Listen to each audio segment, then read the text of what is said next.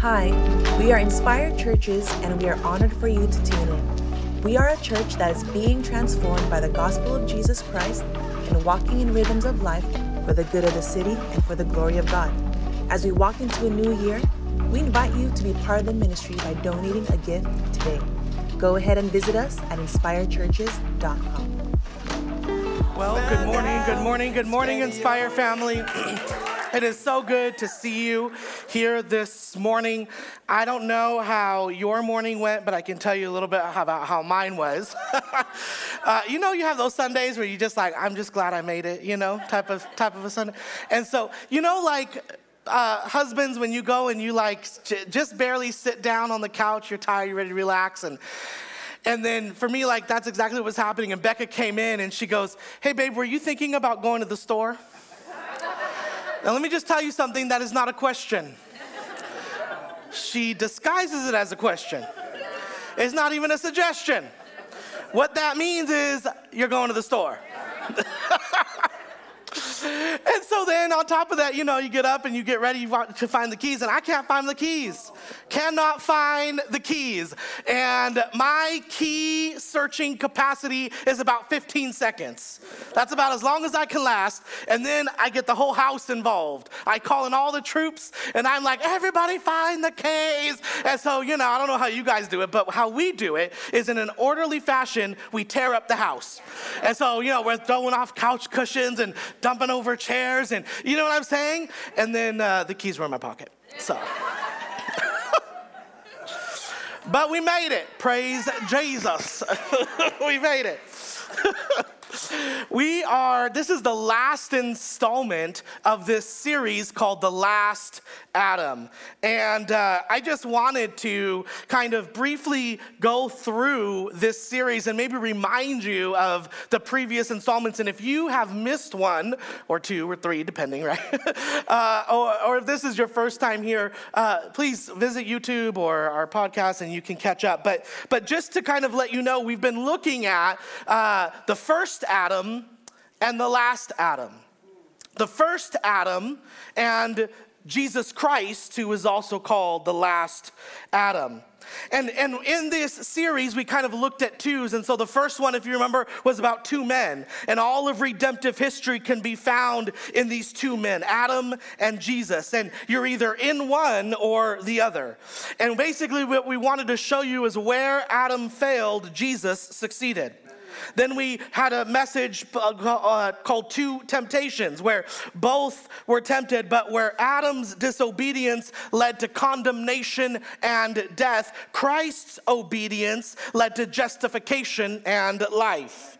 Then we talked about two coverings where everyone feels the need to cover their sin, right? Cover their unrighteousness. And the question is are we covering with ourselves and our own efforts like Adam did, or in the righteousness of Christ? Then we talked about two types of rest. And the real rest we need, Adam forfeited, but Christ secured. And, so, do you find yourself searching for a surface level of rest that will only bring more internal work, or are you resting in the work that Christ did?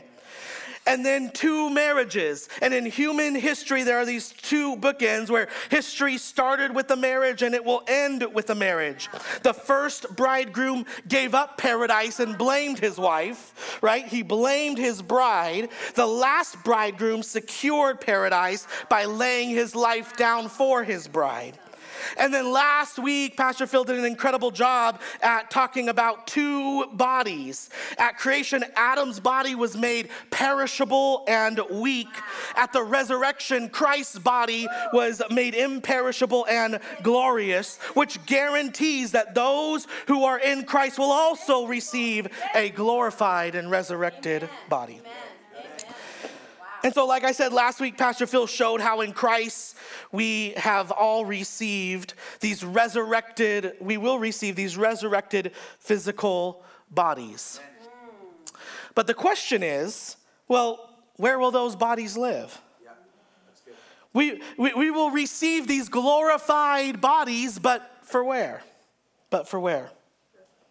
And so, what we're looking at today in this final installment are two creations. Two creations. We're actually going to be looking in Revelation, but before we get there, just so you know, John is given this revelation, and so he writes the book of Revelation. One revelation, not revelations, not plural, one long revelation, right? And an angel is showing him around, and he's hearing from Christ and from God, and so on and so forth. And so here we get to Revelation chapter 22, and, and he's seeing the future. And this is what he sees starting in Revelation 22. It says, Then the angel showed me the river of the water of life, as clear as crystal, flowing from the throne of God and of the Lamb. Down the middle of the great street of the city, on each side of the river, stood the tree of life, bearing 12 crops of fruit, yielding its fruit every month. And then the leaves of the trees are for the healing of the nations. No longer will there be any curse. The throne of God and of the Lamb will be in the city, and his servants will serve him. They will see his face, and his name will be on their foreheads. There will be no more night. They will not need the light of a lamp or the light of a sun, for the Lord God will give them light, and they will reign forever and ever. Ever and ever. Heavenly Father, I thank you for today. I thank you for your word. I pray that you will be the one distributing it. I pray, Holy Spirit, that you will be the one illuminating it, and that, Heavenly Father, that we will be able to consume what you have prepared for us. In Jesus' name, amen and amen. All right, so the Bible is actually a library, really is what it is. It's a library. And it's a library of collection of this sort of collection of stunning pieces of literature because even though these pieces of literature were written by different authors and uh, in different spaces and, and in different times, uh, they all come together and tell one giant story. It, it, tells an epic story of God and his creation of blessing and temptation and sin and exile and salvation. And we have been spending now quite some time wanting you to know the story and tell the story. And for those of us reading this story today, we have the advance, uh, advantage of knowing the entire story was leading to Jesus right? All in all, it's an epic library telling one story, which, begin, which begs the question how does the story end? How does it end? Today, I want to talk with you about the old creation then, a better creation not yet, and a new creation now. An old creation then, a better creation not yet, and a new creation now. Point number one the old creation then. Now, when reading the passage that we just read, maybe some of you felt like you had a little bit of deja vu. And don't worry, it just wasn't you, because when you read this passage, it should have reminded you of another place that we've read about, right? The, the imagery here is meant to have us connect the dots and say, wait a second, wait a second. This future paradise sounds a lot like an old paradise. You guys notice that? And John was a master of the Hebrew scriptures. And, and, his, and in this vision of the new creation is sort of a kaleidoscope of images drawn from biblical poets and prophets. And his goal was really to create sort of a collage of Old Testament metaphors that forces us to reckon uh, with the meaning of what these images are. And so, therefore, what happens is you begin to see parallels and you begin to see similarities. And now, all of a sudden, the first book in this library called the Bible begins to match this last book in this library called the Bible. There's parallels between Genesis and Revelation. In fact, if you look at the parallels, we're going to go through them now just so that way you can see. Now, listen, I'm going to do a little bit of teaching this morning. I hope you're okay with that. Um, and uh, so, for those of you who are tired of class, I'm sorry, but uh, pay attention elbow your neighbor, get some more coffee, whatever you got to do. But the fact is, is that there are some parallels between future paradise in Revelation and past paradise in Genesis, right? So let's look at the first one. First one is this you'll see rule and reign rule and reign. In both, humans are ruling and reigning. In both, you see rivers, don't you? There's rivers in both. There's food in both, food and fruit. There is the tree of life in both, which is interesting. Both have the tree of life. And so you begin to see that there are similarities between this garden in Genesis and what appears to be another garden type in Revelation. There's one more, it's not on the screen, but it's interesting because also both do not have physical temples. There's not a physical tabernacle or temple or sanctuary. In the Garden of Heaven, John tells us in chapter one, he says, I didn't see a temple because the Lord God Almighty and the Lamb are its temple. You see that? And so it's weird because in this future garden, there's a temple, but there's not a temple. There's not a physical temple, and yet there's a temple. You say, well, what about in the Garden of Eden? Ah, yes, actually. There isn't a physical temple, and yet there's a temple. See, if you lived in ancient Israel, one of the mo- mo- most important places was the temple or the tabernacle. The tabernacle was a sacred tent that would eventually become a temple. And this is where the heavenly presence of Israel's God lived on earth. And, and the temple had an important design to just to show you sort of how special it was. And there were people that worked in the temple, they were called priests. And in this temple, there was one thing that was actually missing. If you remember Pastor Phil bringing this up when we talked about the tabernacle, which is when you got to the Holy of Holies and you walked into the space where God's presence on earth dwelled, what you did not see was an image of God. There was no graven image, there was no wooden image carved out. And that would have been the very first thing that people of antiquity would have noticed something's wrong. Where is the image of their God, right? And there's a few reasons for this, of why this happened. But one reason is this is that God had already created something in his image humans. If you remember back in the garden, God created mankind in his image. And in fact, the temple pointed back to Eden. And this is why in the temple you found that many of the decor uh, of the furnishings, the walls, the veil were sort of gardenesque in their look, in how they were crafted. And so there is a parallel between Eden and the temple. In fact, Eden was a type, a type of temple. If you look on the screen, you'll see this that, that, that, really what they are, they're kind of put together, and one sort of points to the other, and the other points to each other, because Eden, the garden, was a type of temple. Let me just run through how a few of these, we don't have time for all of them, but let me just give you a couple of ways that the Garden of Eden was a type of temple. You guys ready? Yeah. Number one, Adam is depicted as a priest with respect to his task, namely to work and to keep the garden. All right?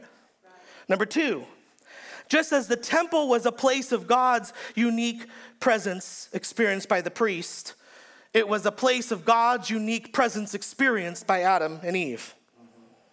Number three, just as the entrance to Israel's temple was faced to the east, so the entrance of Eden was faced to the east. Just as the temple had this sort of tripartite structure of these circles of, of holiness, right? So if you remember in the temple, there was the Holy of Holies, there was the holy place, and then there was the courtyard, right?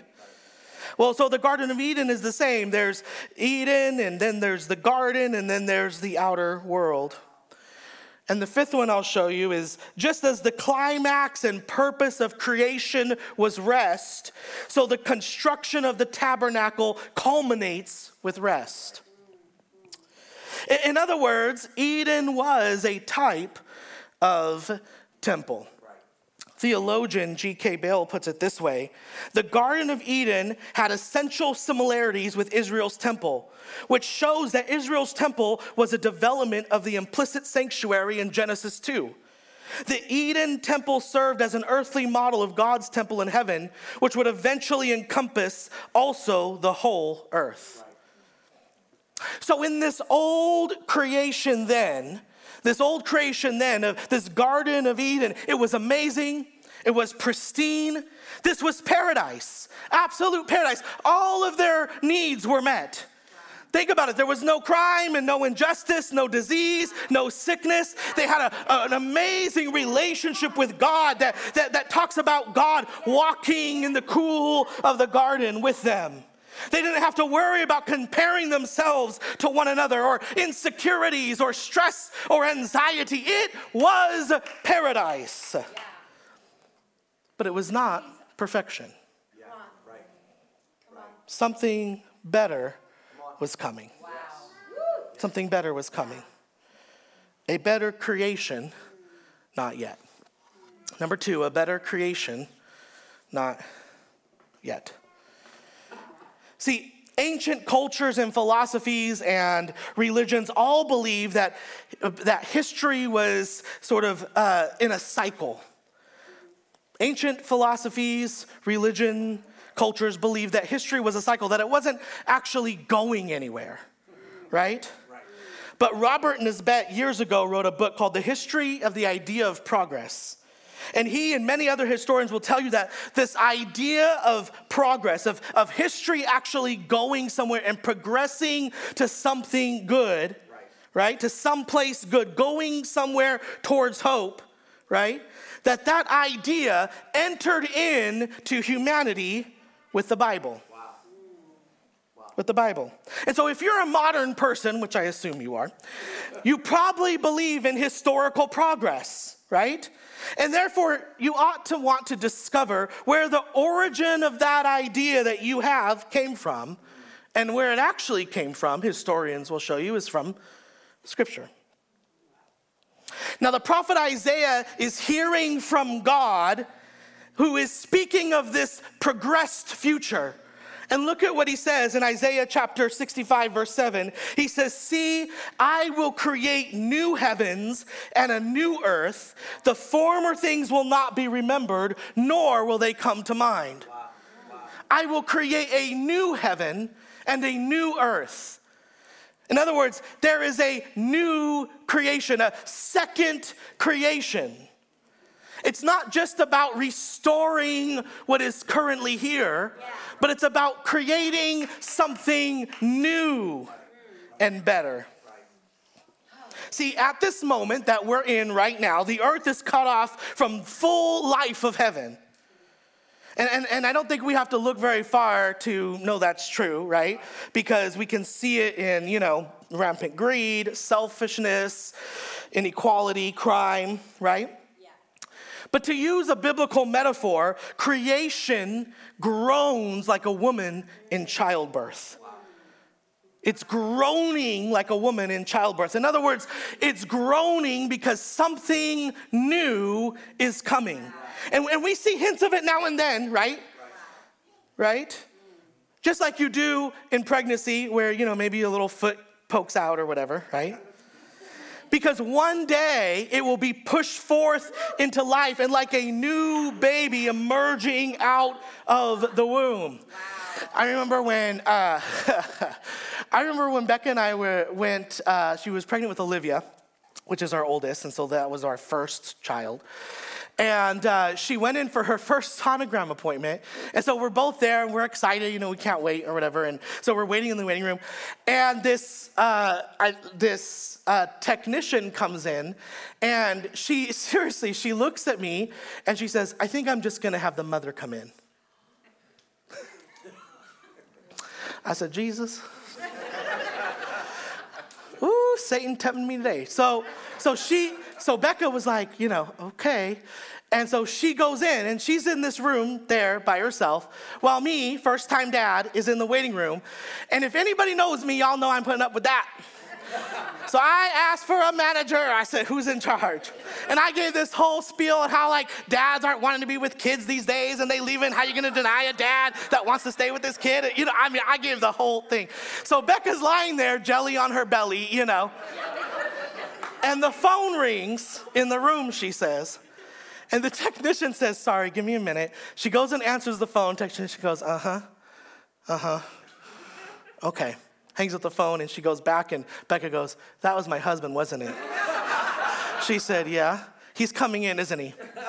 yep. like an emerging baby from the womb. Wow. Eden was always meant to point to something greater. Author Nancy Guthrie puts it this way Our future hope is not merely a restoration of Eden. Notice that. It's not just a restoration of Eden. As good as Eden was, it was not yet as glorious as the realm of God intends to share with his people forever. And Adam and Eve were not yet all God intends his people to be. The story of redemptive history has always been heading towards glory. This was the case even in the beginning. There was an eschatology, which means like end time, right? Even in Eden. Wow. There was an eschatology even in Eden. Amen. Wow. And so the new creation won't just be restored, a restored Eden, but it will be something better than Eden. Right. Better. Let, let, let me show you. Let me show you, right? Look at this. Revelation 22. Let's, let's go through this again. It says, Then the angel of the Lord, remember that angel, that's going to be important in a minute, showed me a river of water of life, clear as crystal, flowing from where? From the throne of God and of the Lamb. So already this river is better than the river in Eden, right? And down the middle of the great city, on each side of the river, stood the tree of life. On each side of the river. What does that mean? It means this in Eden, there was one tree. Oh, In this new garden, the tree of life will be an orchard. Yeah, yeah. Do you see that? Wow. Even better. Bearing 12 crops of fruit, yielding its fruit every month. Wow. Yielding its fruit every month. You see that? It's ongoing. The leaves of this tree are for the healing of the nations. Yeah. No longer will there be any curse. The throne of God and of the Lamb will be in the city. See that? Uh-huh. They will see his face, and his name will be on their foreheads. Look at this. There will be no more night. In the Garden of Eden, there was night. There was day, there was night, right? And here, there'll be no more night. And there won't be a need for a lamp or even for the sun. Why? Because the Lord God will give them light. Oh, it's better. It's a better type of light. Do you, do you see that? Yeah. It's a better type of light. Yeah. And then look, it says, and they will reign forever and ever. This isn't a temporary reign. This isn't a reign that will one day be interrupted. There will be no other serpent or beast to come and disturb this reign. It will be forever and ever. Verse 21 Then I saw a new heaven, there it is again, right? Just like Isaiah said, and a new earth. For the first heaven and the first earth had passed away, and there was no longer any sea. And I saw this holy city of Jerusalem come down out of heaven I saw this holy city. I saw this holy rural country farmhouse. Is that what it says? No, no doesn't say. Oh, no. I saw the holy suburb. No, come on. Come on. did it say that? No. no, are you sure? I'm sure. Okay. I saw a holy what? City. city. A holy city. Interesting. Yeah. A city. Yeah, preach. Mm-hmm. Why not a rural country farmhouse? Wouldn't that be nice? A beautiful suburb. I mean, isn't that kind of like, you know, the dream? But he says a city. A city. It's almost like, do you remember watching the movie Wizard of Oz? How many of you ever watched Wizard of Oz? Two of you? Can we stop and play the movie right now? This is two of you. Okay, how many really have watched Wizard of Oz? Thank you. My, I got scarred for a minute. I said, you know. And so, you know, the Wizard of Oz, you know, so you have the cowardly lion and you have the scarecrow and you have the tin man, right? And they finally come out of the haunted woods. Remember that part? Remember that? And it sings that song, you know, you're out of the woods, you're out of the dark, you're out of the night. Remember that? Walk into the sun, walk into the light, woo, right? And they're like, you know, going to the Emerald City, this grand and glorious city. Now, of course, if you read the books, you know it wasn't actually emerald. The, the wizard there made everybody wear emerald colored glasses, and so it looked emerald, but it wasn't really emerald, and points out to the fact that everything was fake. But anyway, I'll digress. But the point is, is that, you know, this idealistic thing of this, this futuristic thing of this great city, right? Of this city. City. Now, wait a minute. I thought you said it was a garden. Now, which is it? Is it a city or is it a garden? Well, actually, it's a garden city, you see. You guys are smart, you're, you're catching up, right? Now, a garden city is better than a garden. Well, what do you mean? Well, how does that make sense? Well, what makes a city a city is the density of people. Right now, uh, the elders were reading this book, this big, thick book that Pastor Phil gave us. and I'm highlighting, I'm taking my time in this thing, you know. And uh, it's written by Tim Keller. And what's interesting is he talks about this. He says this since people are made in God's image, cities, quite literally, have more of the image of God per square inch than any other place on earth. Wow. See, it's better. It's better. More of God's image per square inch than any other place on earth. It's fascinating because love, love must be expressed between persons. And the more dense the population, the more wonderful the love, you see. Now, for those of you who are like, listen, uh, I'm not about people. Um, you know, that whole hospitality thing and community thing, like that, I'm trying, Pastor Roger, but you know, whew, that's a hard one for me. Uh, so I don't know if the idea of a city really kind of matches my idea of paradise. Well, if it was this kind of city, See, this kind of city. See, in John's account of this garden city, Humanity wasn't represented by a couple, but John describes seeing all nations there working to cultivate this garden city as Adam and Eve did in Genesis. For John, the fulfillment of God's purpose through Jesus would result in this uh, better experience of humans to their rightful place that God wanted them to be as co rulers of God's world, ready to work with and care and take this second creation to uncharted territories. Mm. See? But, but what else makes this garden city better? Well, Look at this, verse 3, it says this, and I heard a loud voice from the throne saying, Look, God's dwelling place is now among the people, and he will dwell with them. They will be his people, and God himself will be with them and be their God. Look at this, he will wipe away every tear from their eye. There will be no more death, or mourning, or crying, or pain, for the old order of things have passed away. He who is seated on the throne said, I am making everything new. Then he said, Write this down, for these words are trustworthy and true. Thank you, God. See, in this second creation, John depicts the reunion of heaven and earth as, as, as this new Jerusalem. Unlike the old Jerusalem that was corrupt, and dishonored by most of Israel's kings, the new Jerusalem would be ruled by a divine king, not ruled of Adams of old, but by the final Adam. This new city would be built by God, not by the hands of man. Now, if you notice, bring that passage back up for me, would you? Because look at this and in those verses. I want you to notice the verbs here, a few verbs. I'm gonna do this again, and I want you to catch on and see where you see the verb shift, okay? Yo, I didn't know we were going to grammar school. Well, just fake it till you make it. Watch this. I heard a loud voice from the throne saying, Look, it's God dwelling, dwelling place is now among the people, and he will dwell with them.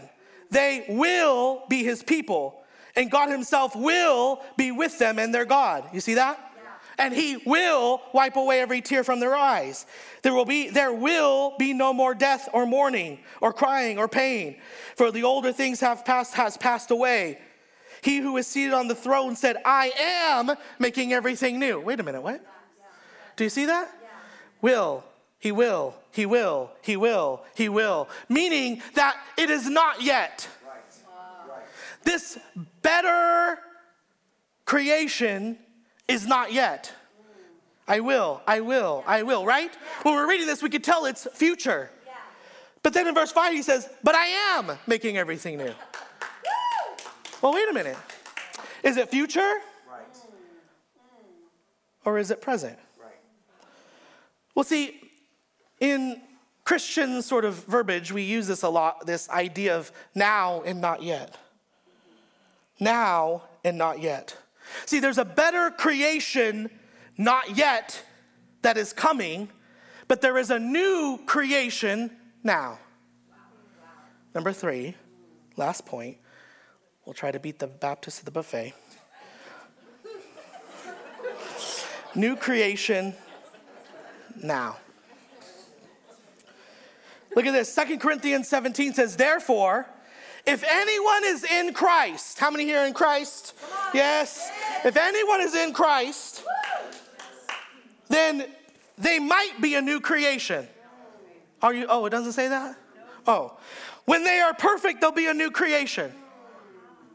Oh, it doesn't say that? Oh.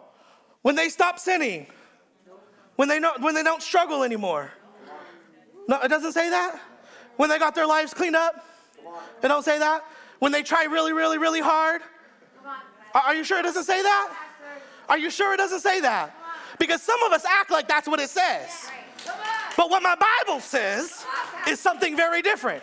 It doesn't say if you try really hard and if you're really good and if, you do enough things and if you put enough effort and if you help enough people across the road and if you attend enough services and it, it doesn't say any of that. It doesn't say if you're holy enough or righteous enough or good enough or sinless enough. It doesn't say any of that. But it says if anybody, if anybody, if anybody is in Christ, what? He is, he is, is, is right now a new creation. The old has passed away. Behold, the new will come, has come. Wow. Has come. Has come. Has come. It, it, it, again, going back to the illustration of, you know, being pregnant, um, which, whew, that was hard for me, let me tell you. Um, and And you know, and so and so what happens is, you know, you, as I was watching Becca, you know, what you see the little hand get pressed against the belly and you know the foot and everything, and, and, and, and what do you know? Well, you know there, there's a baby in there, right? And, and, then what happens? You know, uh, eventually she'll say something like, "Whew, you know, I'm tired, and man, it's this baby." The baby starts getting blamed for stuff, right? I'm tired. It's this baby. Oh, my back hurts. It's the baby. You know, oh, the baby's kicking. It's the baby. I'm eating like my third plate of food. I'm like, hey, it's the baby. You know. Baby gets blamed. But yet, what we say is, well, when will the baby come? Do, do, you see that? So we all recognize that there is this certain language that we use for when the birth happens, right? And so we'll say, no, the baby hasn't come yet. Come on. Not yet, in a couple months or a couple weeks. It hasn't come yet. Then we talk like that, but the reality, the baby's there. Yeah. See? Now and not yet. You, you see? You see. In other words, the better creation is not yet, but that not yet creation you partake in now. You partake in now. Remember when John wrote the book and he wrote it to a people who were facing suffering? Yeah. Remember that? Persecution, fear, and anxiety. Because the, the, the, real question is after you listen to all this and you're like, okay, that's great, but what difference does that make for me? What difference does it make for me?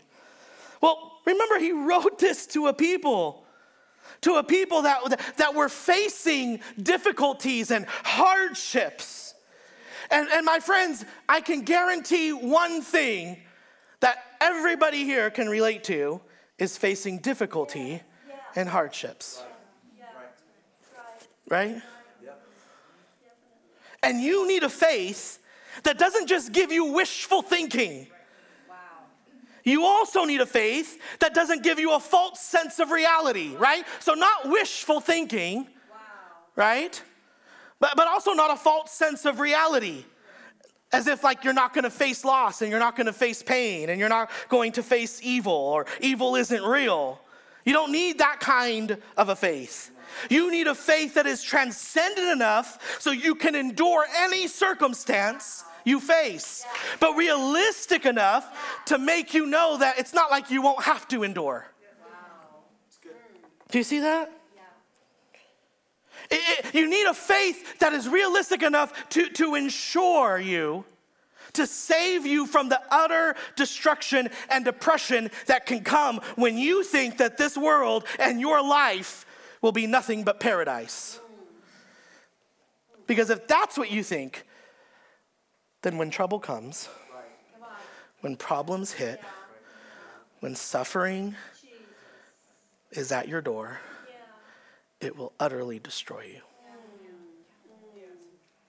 It will destroy you. Because what we need, what the world needs, is hope.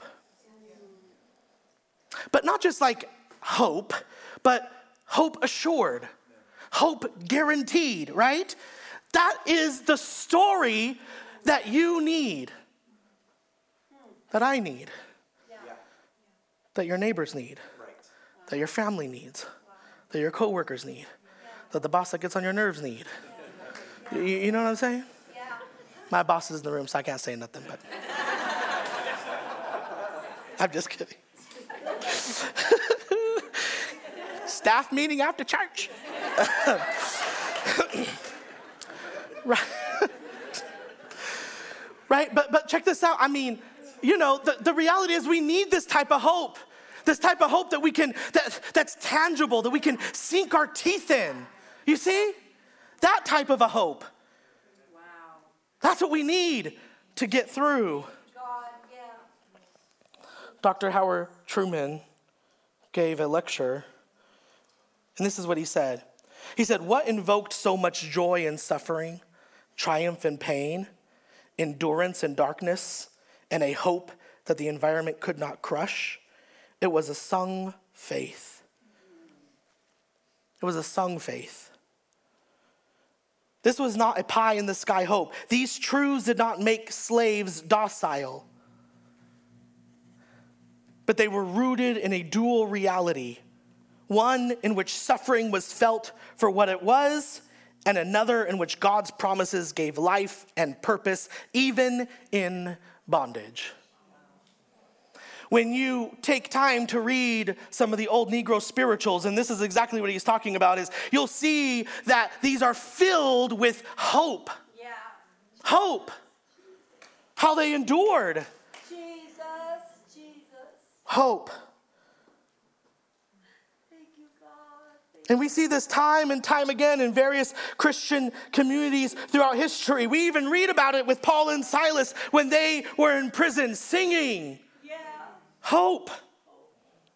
See, and what you learn from the historians as you read them is one of the reasons Christianity had so much credibility and why it succeeded as it did was because Christians were able to handle death and suffering and difficulty in ways that their neighbors just couldn't understand.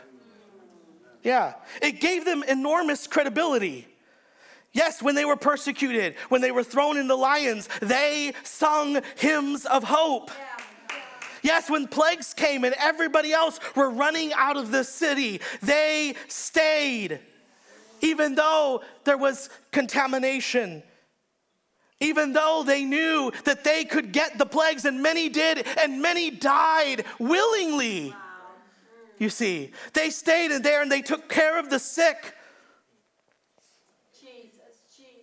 And so the people looked around and said, How in the world are these people able to handle this kind of difficulty, this kind of suffering? Because they had a real hope. And so can you. So can you. In um, like 1940, 1950s, if you were to go into a library and you were to look for the fantasy section, you know what you'd find? Nothing. There was no fantasy section, right? They had fiction, nonfiction, travel, so on and so forth, but, but they had nothing in fantasy, you see. And today, you if you walk into any bookstore here in the Western world, fantasy is one of the biggest literature areas in the library. Well, how did that happen? Why is that? What, I mean, what's fantasy? Well, the one man that a lot of people would say probably almost single handedly created that part of your library was J.R.R. Tolkien. And Tolkien has a very famous essay in which he tries to explain why modern humanity, why modern people, right, um, are attracted to these ideas of fantasy, why they have such an appetite for fantasy literature. And he says that they all have this in common. And, and, he points out five things. One, they step out of time. Two, escape death. Three, have a loving relationship that doesn't end, right, without parting. Four, communication with non human beings. And five, triumph over evil. All fantasy will have that, wow. right? These five things. And we're attracted to those things. Why? Well, Tolkien, who, who is a Christian, says, well, it's because we have a memory trace deep in our souls, right?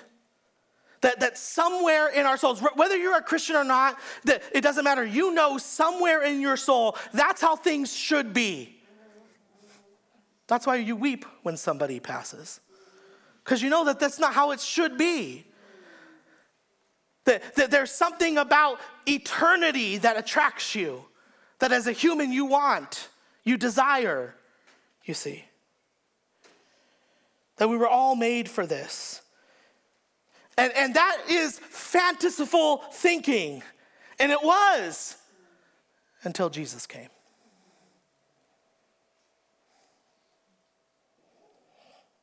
See, remember with Eden, what happened in the garden is, of course, Adam and Eve ate the forbidden fruit, wanting to be their own gods and wanting to uh, cut corners and gain um, wisdom and knowledge by their own means instead of uh, in relational walking with the Lord and gaining it that way.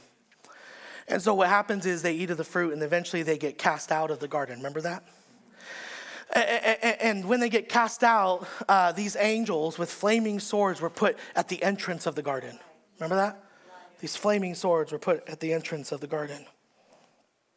And the only way for Adam to get back to that type of reality, the only way for Adam to get that to, for, for humanity to get back to that kind of a reality is that somehow Adam had to go under the sword.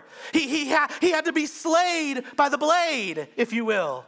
Do, do you see that? He, he had to face the flaming sword of death, and he couldn't.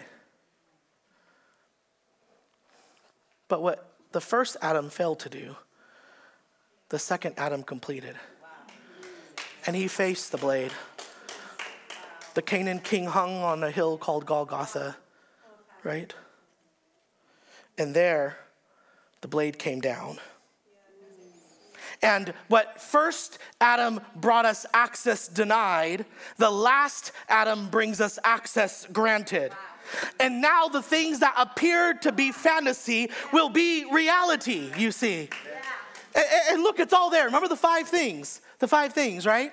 What were they again? Let's go over there. Step outside of time, escape death, have loving relationships that never end, communication with non beings, triumph over evil. It's all there. Look, look, look, when, you, when you read Re- Revelation, it says it's there, right? He's talking to angels, non human beings, right? The angel shows them a river uh of life, life never ending. There it is, right? love without parting. There's no tears. There's no death. There's no step, suffering. Stepping out time out of time. Uh, uh, escaping death. It's all there. Good. Triumph over evil. It, it's all there. Everything that somewhere deep inside somehow we can't explain it. Nobody can. This idea that, that that that humans need this and want this and desire this. Why? Because it points to a reality that will be. A guaranteed hope. And you and I are unavoidably and irreducibly hope based creatures. We are controlled not by how we live now, but why, what we think will happen later. You know that? Yeah. That's good. Yeah, it's true. Right. How you behave now always will determine what you think will happen next. Right? And Christian hope has to do with an ultimate future. And watch this to the degree you believe in the truth of the new creation, is to the degree that you will be stirred to tell the story. See, to the degree that you believe in this thing that, that God is promising, in this thing, the fact that you are entering in right now, the, the, the fact that God looks at you and says, You are a new creation. He, he, he, he legalistically proclaims that, legally saying, Bam, you are it. You are a new creation. You see? You are now justified in Him. Justified, just as if I never sinned. Justified you are now justified in Him. You are a new creation. And, to the degree that you believe and you know this to be true, it's to the degree that you won't be able to contain it. We put, we put those little invitation uh, uh, on, on, uh, on all of your chairs. Why? Because to the degree that you believe this, it's to the degree that you'll want to go and run and tell somebody and share somebody and invite somebody. You, you know what I'm saying? You do that with anything that, that, that, that you enjoy, anything that's great, anything that's awesome. Oh, did you see this? That was so awesome. You should go. Oh, did you experience that? You should need to be there next time. You know what I'm saying? Right? Great restaurant, amazing food. Ooh, you got to check this out. You, you, you know what I mean? Got to check it out. This is awesome. It tastes good. The Bible says, taste and see that the Lord is good. When you do that,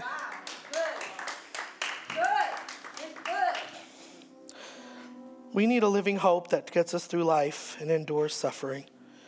A living hope that enables us to both be able to have sorrow, not to deny your sorrow, but to have it, but also have joy. Our living hope is an inheritance achieved by Jesus Christ. Revelation is a kind of mixture of poetry and history, and, it's filled with sort of these dizzying sort of images. For example, we, we, we have a lion who, who's, on a, who, who's a lamb that's on a throne. He, he's a lion, right? And he says, Come, come, I want to show you the lion. I want, let me show you the lion. And he pulls back the curtain, and we see a slaughtered lamb on a throne. And, we have a city coming down, city in a, in a wedding dress. A city in a wedding dress. What is that? Well, well, this is how apocalyptic language works.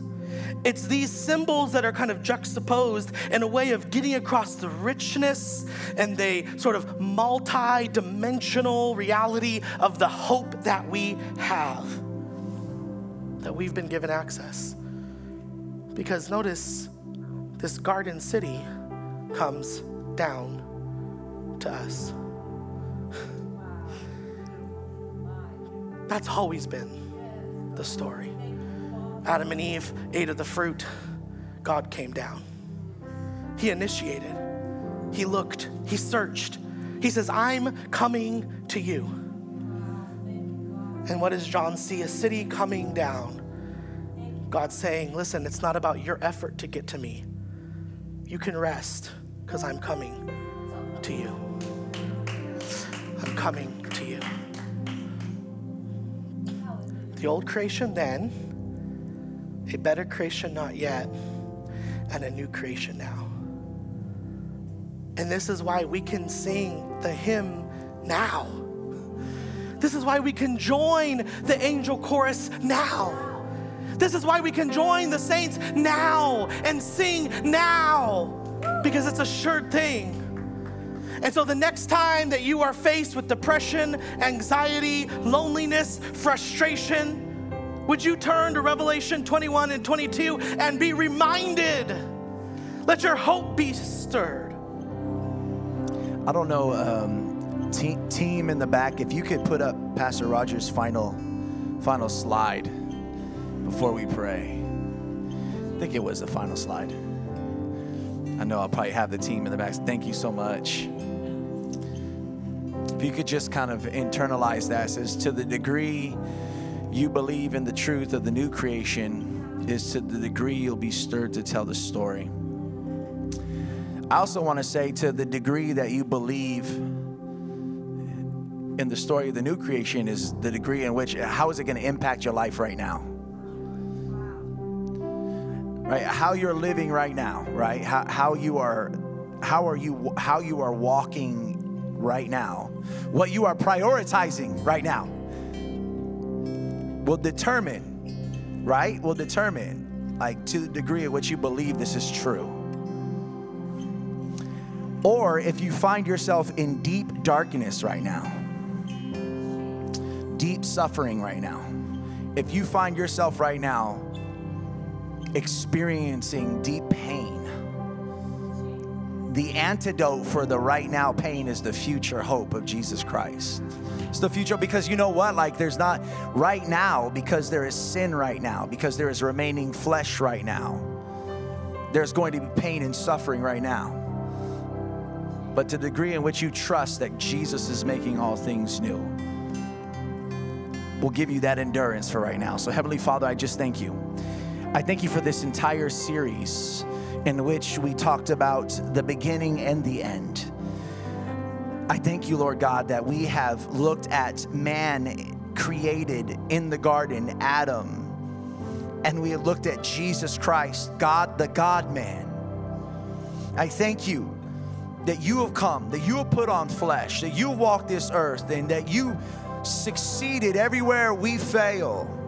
I thank you that you have secured what we lost and today, I thank you that you not only secure what we lost, but you're making it new, you're making it greater.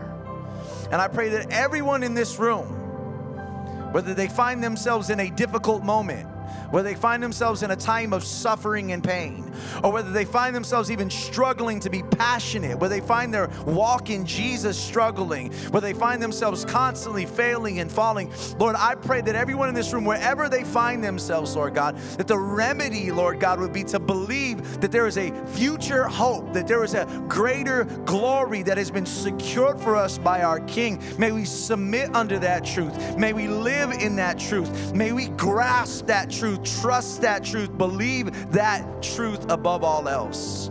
And so, Father, I pray that we would be a church, a new creation church. I pray, Lord God, that you would give us the strength through your Holy Spirit to help us to walk this life out in love and in hope of a future glory. Lord, thank you for your word. I pray you bless everyone in this building. As we leave this place, may we not leave your presence, God. I pray, Lord God, that we would walk out of here in hope. And we trust and believe and we declare these things. In Christ's name we pray. Amen and amen. God bless you, Inspired Church. We'll see you next Sunday. God bless. Again, thank you so much for tuning in today. Our prayer and hope is that you would be transformed by God's word and live for Him. Before you go, would you consider giving a gift today? By faith, we are walking into the new year and continuing to believe in what God is doing in the city through our missional communities and mercy ministries. Visit us at inspiredchurches.com to give a gift and let's see together the great things God will continue to do in the new year.